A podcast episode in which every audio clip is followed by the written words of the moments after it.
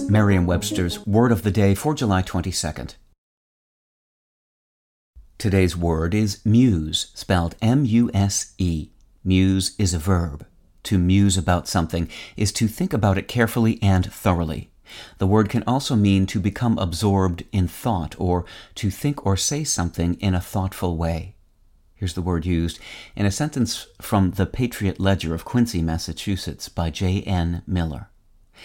In the first single, Canola Fields, the singer is musing about a long ago love, and the song sounds as intimate as a conversation and as infectiously vibrant as a roadhouse rocker. Muse on this. The word muse comes from the Anglo French verb muser, meaning to gape, to idle, to muse.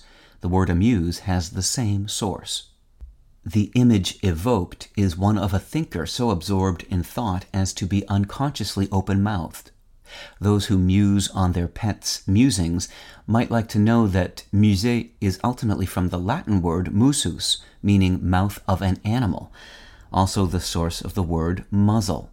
The sister goddesses of Greek mythology, known as the Muses, have no etymological link. That word, which in lowercase refers to a source of inspiration, comes from the Greek word mousa.